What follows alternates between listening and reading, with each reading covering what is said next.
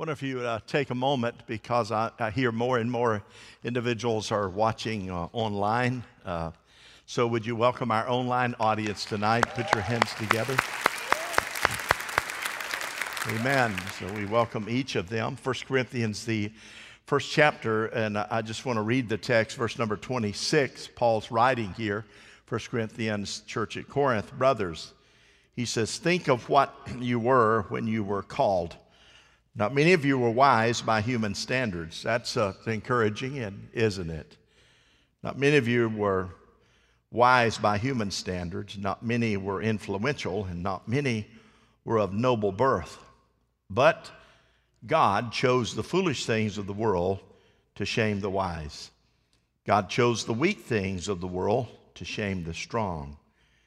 He chose the lowly things of this world and the despised things and the things that are not to nullify the things that are, so that no one may boast before him.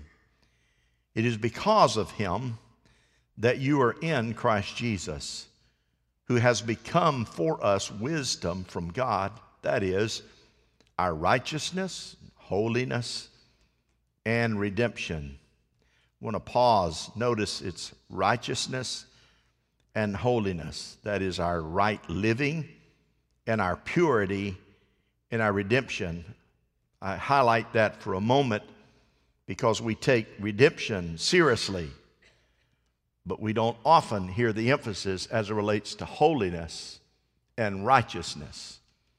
And holiness and righteousness have to be a part of a person's life or you won't see the fruit and the manifestation of the redemption if there is no holiness and righteousness. In other words, what he's saying is you cannot justifiably say that you're a Christian and there is no fruit and there is no desire to be holy and there is no desire to be righteous. So you can screen your decisions in life, generally in culture. You can screen the movies, you can screen your activities through the screen of righteousness and holiness. God, is this uplifting? God, is this uh, bring pleasure to you? This decision. And the redemption, of course, is important. Therefore, as it is written, let him who boast boast in the Lord. Boast in the Lord. So we ask God to bless our time together tonight. The scriptures, we know that there are many occasions in which God took nothing and made something of use and of value. You can look at your own life, my life. God took something that had no value and He touched it and He made it valuable. Somebody say, Amen. I'll give an example. He spoke the world into existence. Imagine that. He spoke it into existence. He created man so that we didn't get haunty and on a high horse out of dirt. Everybody with me?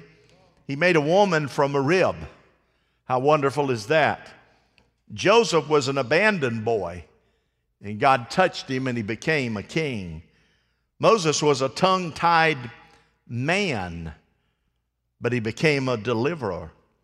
There was a little cloud that wouldn't mean much if you're looking for a thunderstorm unless You've heard the instruction of the prophet of God, it turned into a thundering rain. Why? Because God touched it. David was a young boy. Individuals thought not much to him, but he became a mighty king and a mighty conqueror. Peter, he was known for smelly hands.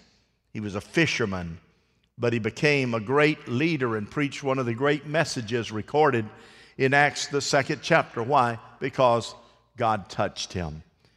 The little nation of Israel became God's chosen nation because God has ordained and touched them. You hear the phrase, don't mess with Texas? Let me just tell you something else. Don't mess with Israel. You just don't touch. They have an anointing of God upon them, and God will guide and direct. And most every time that God took what man would overlook. How many biblical illustrations do we have? That man would overlook and used it for his glory. And our text reveals that. it states the fact that Paul is speaking to the church at Corinth, which was a, a, a haughty uh, church, which was, in to some degree, an intellectual group of individuals, uh, individuals that, that academically uh, had academic prowess, and he's sharing with them the simplicity of the gospel, which trips a lot of people up because of its simplicity. And he identifies the problem Paul does in 1 Corinthians 1, verse 22.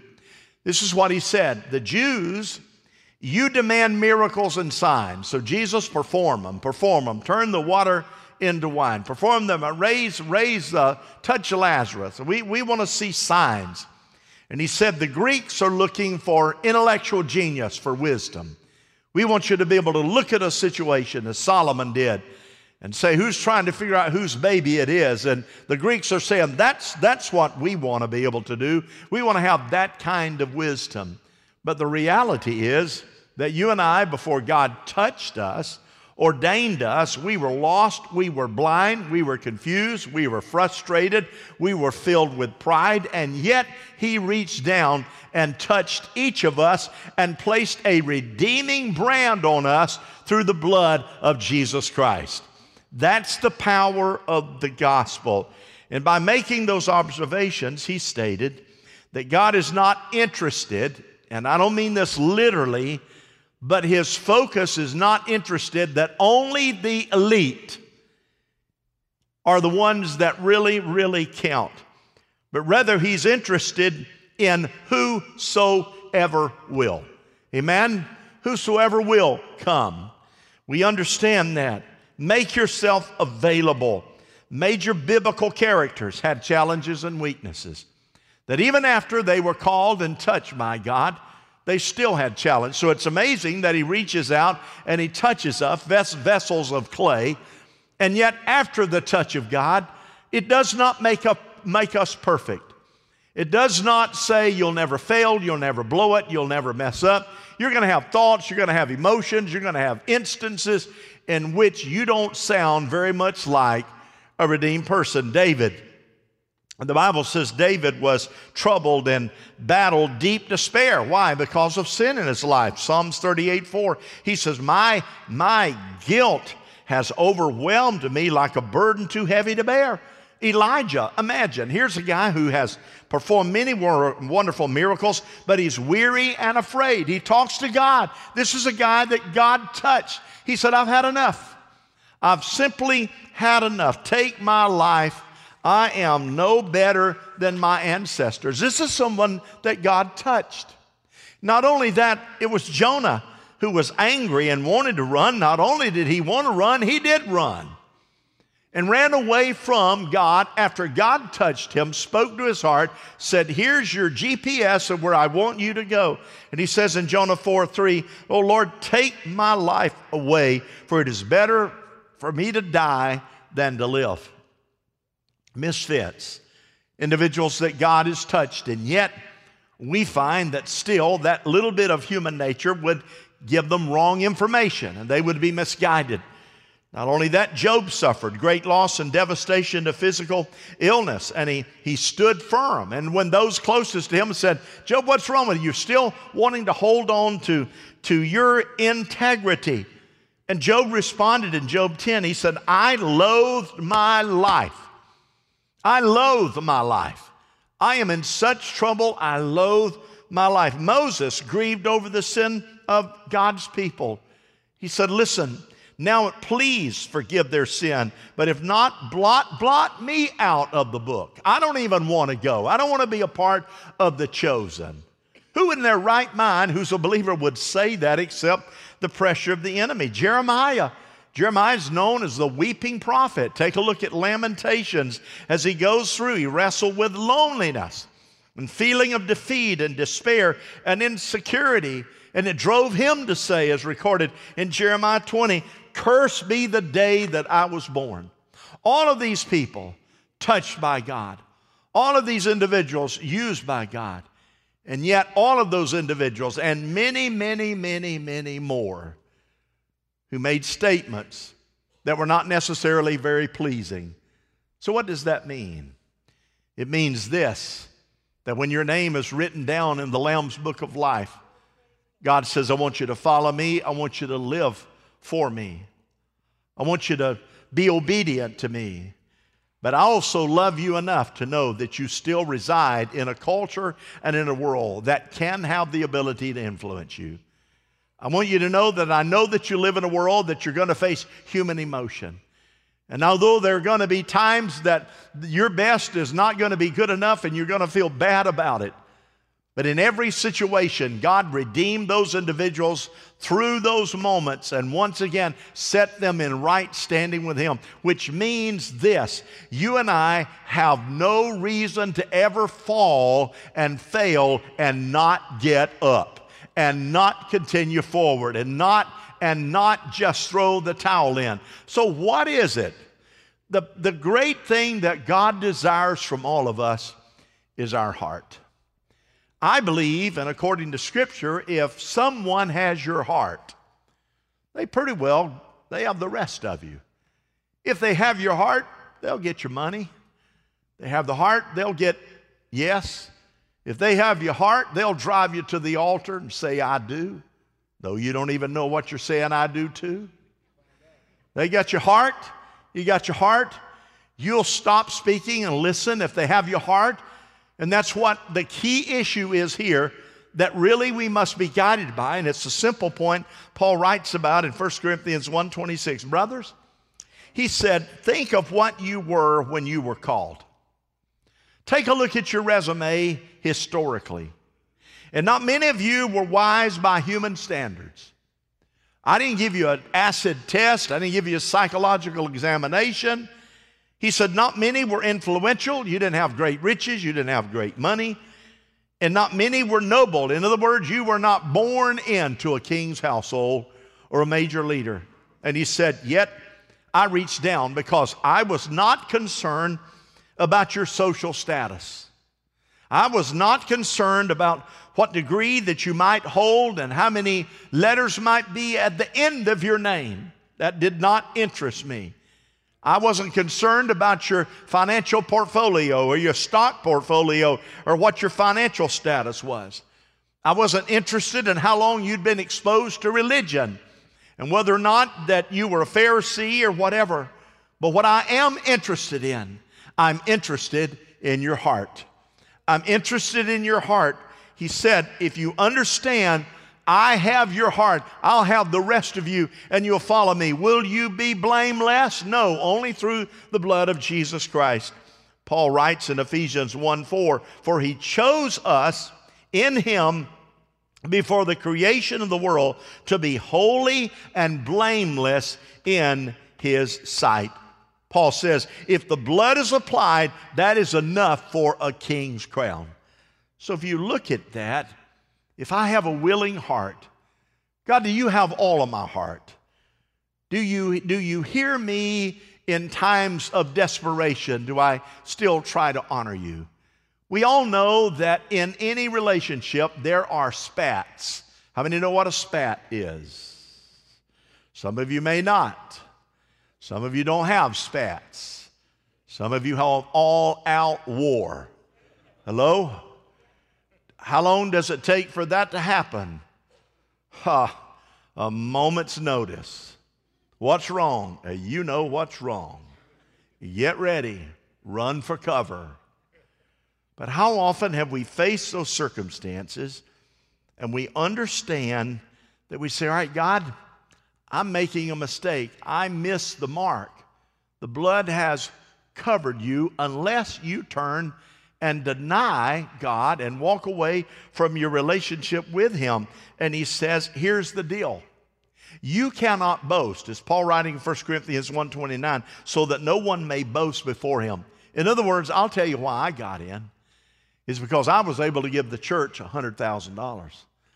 I'll tell you why I got in, because I'm an influential leader in the community. I can make things happen.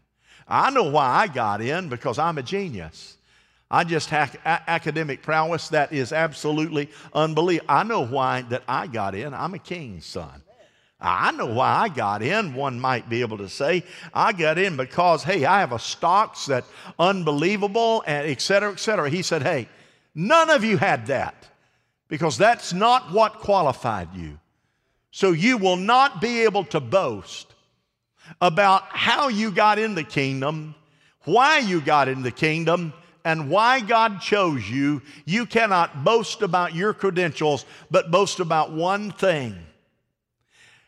I was lost, but now I'm found. I was blind, but now I see by the grace of God.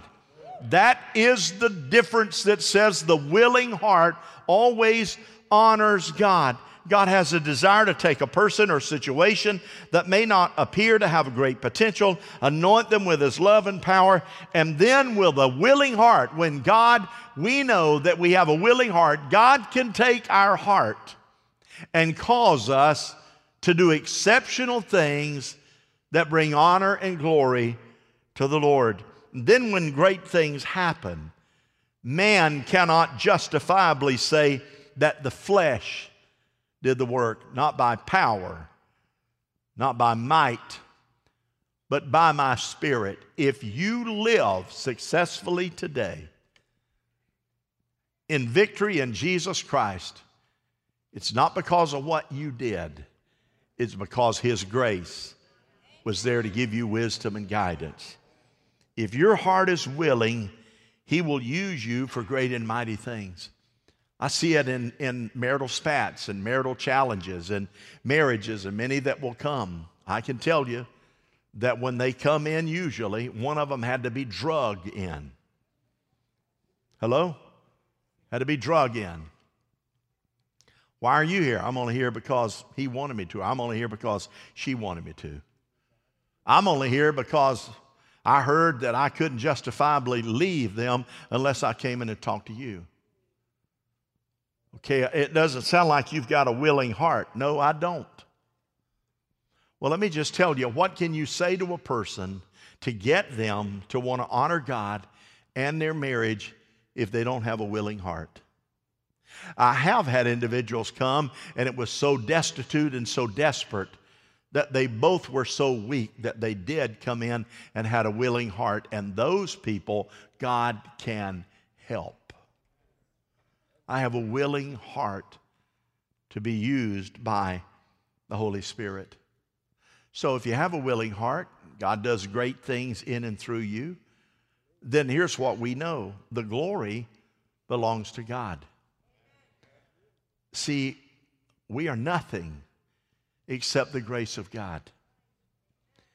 We have no right to even be here tonight except the grace of God. How is it that 300 Christians last month died? because they would not deny their faith, stood strong in the Lord. Therefore, as it is written, let him who boasts boast in the Lord. Amen? Boast in the Lord. When we have a willing heart, God starts to bless. When we can be led by the Holy Spirit, God starts to bless. Why? That's what we were created to fulfill the purpose of God. We were created to fulfill God's agenda. We were created as we talk Sunday. It's not, oh, I know the plans you have for you. We said, uh uh uh. I know the plans I have for you. In Jeremiah 29 11, how many remember? I know the plans I have for you. A willing heart says, God, I want your plan. I, I don't want my plan. But listen carefully. You know what? Our carnal nature, our stubbornness, our pride, sometimes we'll say, God, you know, uh, this is what I want. And then, then when we do that, God says, okay, if, if I allow that to happen, that's not the perfect will. That is the permissive will. Which is better, the permissive or the perfect will? It is the perfect will. But why are we allowed the permissive will, just often like parents who tell their children, don't do that. If you do, you're going to get in trouble. Don't get engaged in that. You better rethink that. And what happens sometimes? We come to the realization that sometimes, listen carefully now, don't misread me, that the consequence is the best teacher when people are hard headed. How many know what consequence feels like? Don't we? My mother in law has never felt any, any consequence at all in her life, and her daughter's just like her. No consequence whatsoever. But consequence. So God says, I'll move aside and let you go ahead. And if I let you go ahead, the consequences is going to give you an opportunity then to understand. How many of you know that when your children are, are 14, 15, 16, you don't know anything? But how do you know when they get two or three kids of their own and they're on up in their 30s, 30s uh, and 40s and 50s, they look back at their parents and say, I have the smartest parents in the world. You know?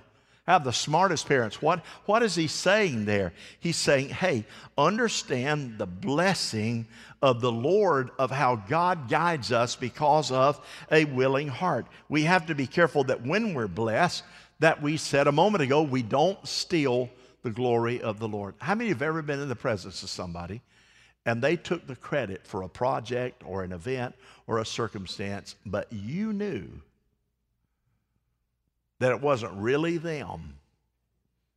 They just happened to be there when it got noticed, but it wasn't really them that initiated it or did the hardest work, but they took the credit. You ever been in the presence of somebody like that? Sure, I have. Sure. You know, what you want to do is say, you know good and well you didn't do that. Why are you taking the credit? And that happens all the time. What is that? That's a deceitful heart. It's an unwilling heart. And so here's what God is saying don't take anything that you do, don't take the glory or the credit. Always remember to mention me. Amen. We sing, Look what the Lord has done. Look what the Lord has done. It's all, can we get this in our cranium? It's all about God. We can do nothing that brings glory to heaven unless God is in the mix. Amen? Nothing. It has to be the Lord. So who's Paul speaking to again? He's speaking of these Corinthians. He's speaking of these guys that are intellectual. He's speaking of these guys that are academians, many of them. The Jews are over here saying, Show us another sign, show us another sign. And you know what happened to the Jews? Jesus performed miracles, but before Jesus, there were miracles being performed. And you know what happened? A Jew would follow a person who even was demonically anointed by the enemy. If they performed a miracle, a Jew in many cases would follow them. Who was it that cried, Crucify him? Many of the Jewish brothers that were there. Why? Because they thought, wow, look at this.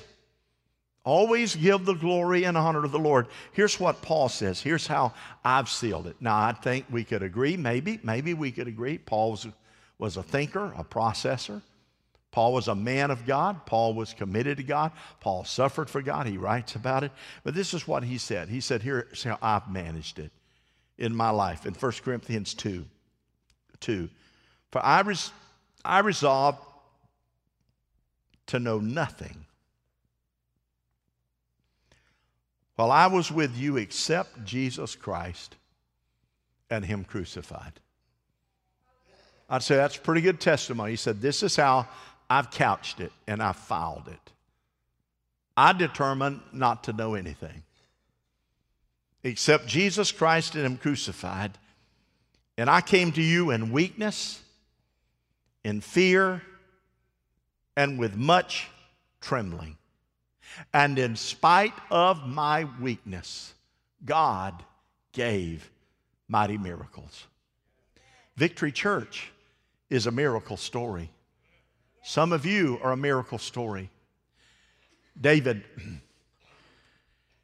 David Mainse, many of you may remember him, 100 Huntley Street, the what would be considered to be the uh, in Canada the vice president. We call it would be a vice president of Canada was at David's funeral. The place was packed. The, the big Queensway Cathedral there in Toronto was packed and overflow, and thousands and thousands around the world were watching online. He, uh, he orchestrated his own service before he died, months and months before. The guy that he wanted to preach his funeral died before he did. So they got someone else to preach it, did an amazing job. But David was healed right here. Leukemia had months to live. And right here, one Sunday night,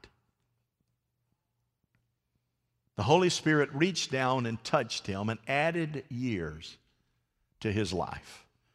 The months that he was supposed to die went right on by.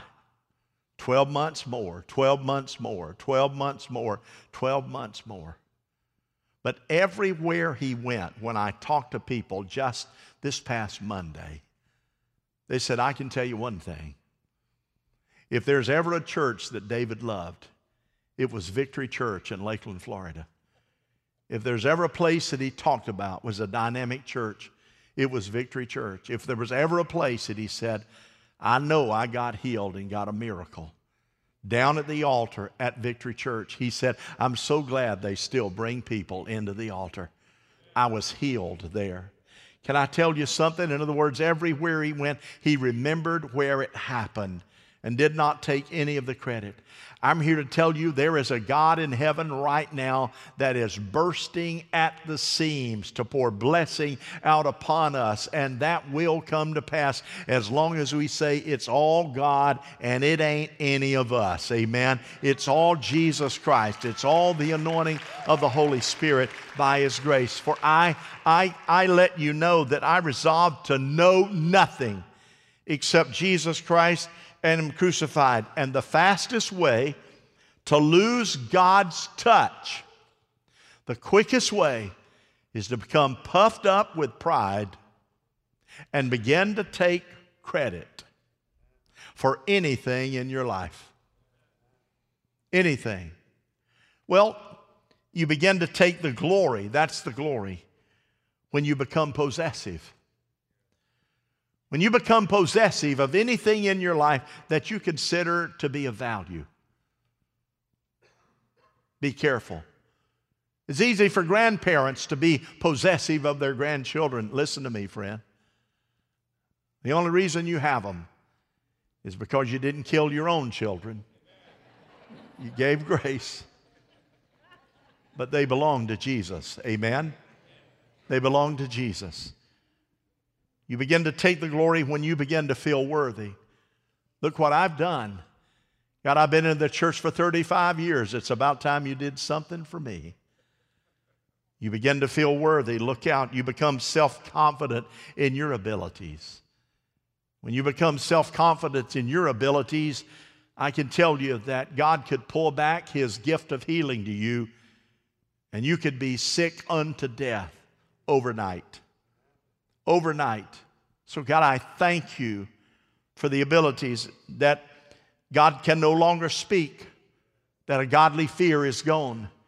In other words, when God says, You're too busy for me, you're, you're just you're running down the highway 90 to nothing and you got a clear path but somewhere along the way you left the comforter behind look out my friend you see you're no longer teachable you're no longer teachable. How many of you know someone's a know it all? That's right. Come on, get your hands up. You know a know it all. We all know the old know it alls. Know it a little bit about everything. You know how, you know, the best way is, is lure them into a subject that you are smarter than they are on. Lure them into that subject and then bring it up. I've done it a lot of times. And see what their answer is and say, no, you're dead wrong. You thought you knew the answer, but here is the answer. Now, what do you say for yourself? Everybody with me? Sometimes you have to make your own fun. Teachable. You fail to readily give God praise. Fail to readily give God praise. Praise Him in the morning. Praise Him at noon. Praise Him in the evening. Praise him in the in the in the trip. Praise him, hallelujah. Wherever you are, give him praise and honor and glory, God. For without you, nothing is available. Paul say, he says, give glory to God. 1 Corinthians 2 5. He says, Why? Why do that? So that your faith might not rest on men's wisdom, but on what? God's power. Not on your wisdom, but on God's power, I'd have never made it had it not been for you. How many have ever spoken in a situation and you heard your words as they, as they went out of your mouth and you realized this is a little yard talk? That ain't me speaking. I'm not smart enough to come up with an answer like that. I, am I'm not smart enough to be able to em, em that wisdom, right? That, that came from God. How many know God can speak to you if we listen and we give Him the glory? We become vessels of honor in the Holy Spirit. And as a church, God has given us a dream, vision, and in the natural, it's staggering, but it is possible if we maintain that willing heart. And a willing heart can resolve any situation of conflict. If you're just willing to remain humble, God has set before us a plan, a purpose, a vision in our lives, in your life, that requires faith, that requires trust, that requires miracles, and requires vision. And when it comes to pass, listen, look what God gave. It's a miracle. Holy Spirit, it is a miracle. And remember this God can take nothing and make something out of it. If He can do that, why would He need that little glob of gray matter between your ears? Amen? When He can speak nothing into existence. How wonderful is that? 1 Corinthians 2:14 so here's what he says The man without the Spirit.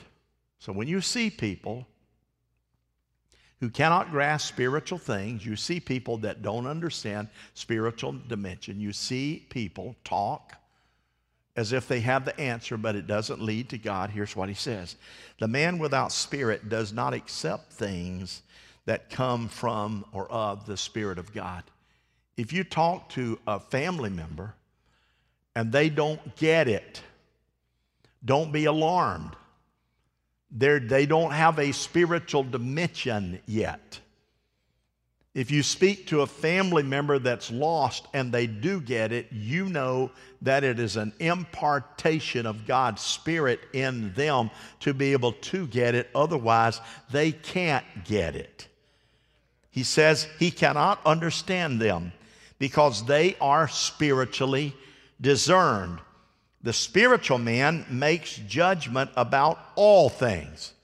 What do you, what do you mean? He makes spiritual judgment and say, God, you're in charge here. This is you. I, I need your help about this real estate deal, about that decision, about going here. They, it, it, it, is, it is judgment of all things, but he himself is not subject to any man's judgment. Now, for who has known the mind of the Lord that he may instruct him?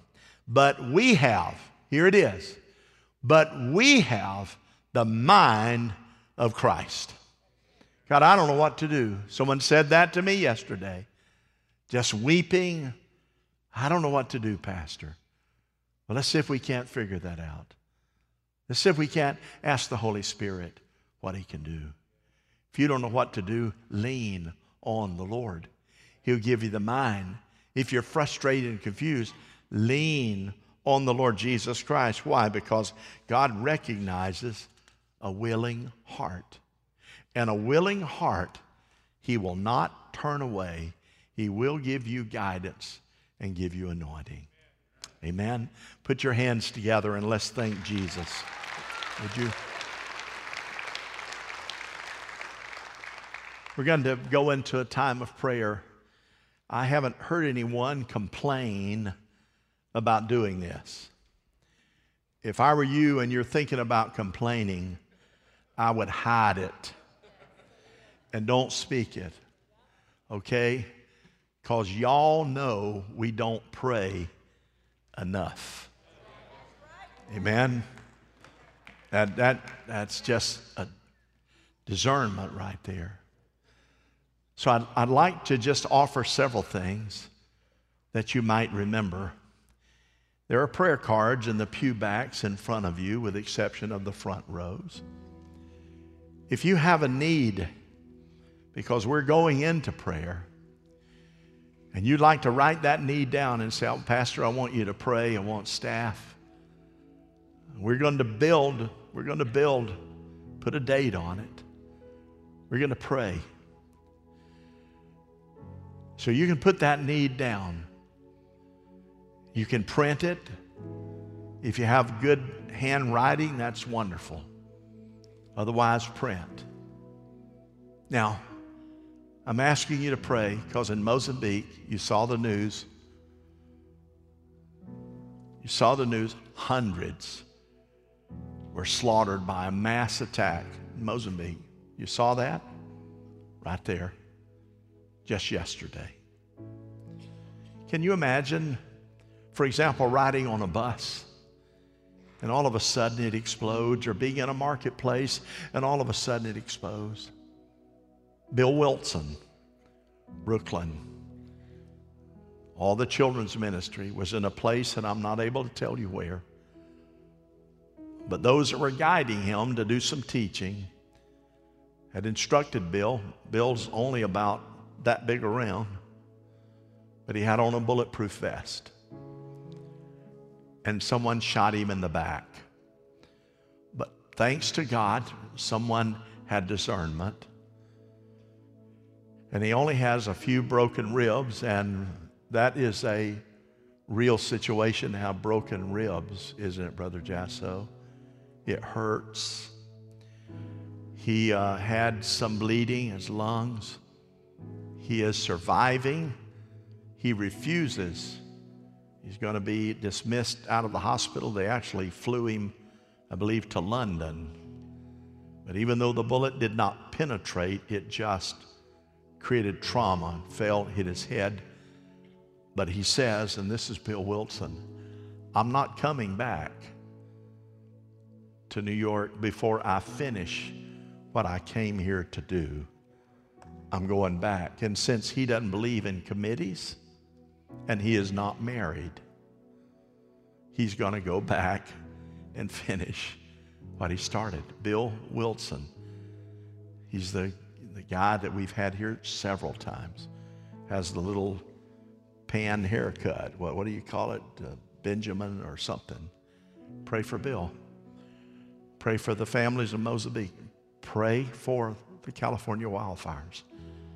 I received a report today from one of our pastors in Miami that's been to Key West. This Friday will be 11 times. Takes about three hours from his church to get there and then back. He said, I'm telling you, Wayne, it still looks like a war zone down here. One church had zero insurance. And the reason they had no insurance, it's a small church, but it's a great little church. He said their building was about $150,000. The insurance premium per year was between 40 and $50,000. He said they were trusting the Lord. He said, but already churches and people like ours are pitching in and said, we're going to rebuild. And so that, that pastor, another pastor, Ernie DeLoach, Ernie DeLoach pastoring a church down there. Primary portion of his church is destroyed, but the home that he was renting totally destroyed.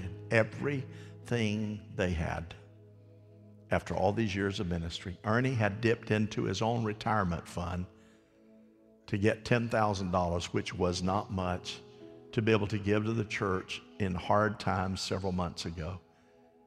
And now he says, our insurance, our ordina- my ordination certificates, clothing, everything is gone. But I know God will provide. Would you remember Ernie? Would you remember our missions conference that's coming up? And let's just believe God. And would you take your own cards and your own needs? And let's remember those in Las Vegas, still many in the hospital, still. We need a miracle. We need to pray for our government, our leaders, and our president. Amen. So let's just go to prayer. We'll pray a few minutes and then we'll, we'll give the benediction. But let's just spend some quiet time in the presence of the Lord as we worship together.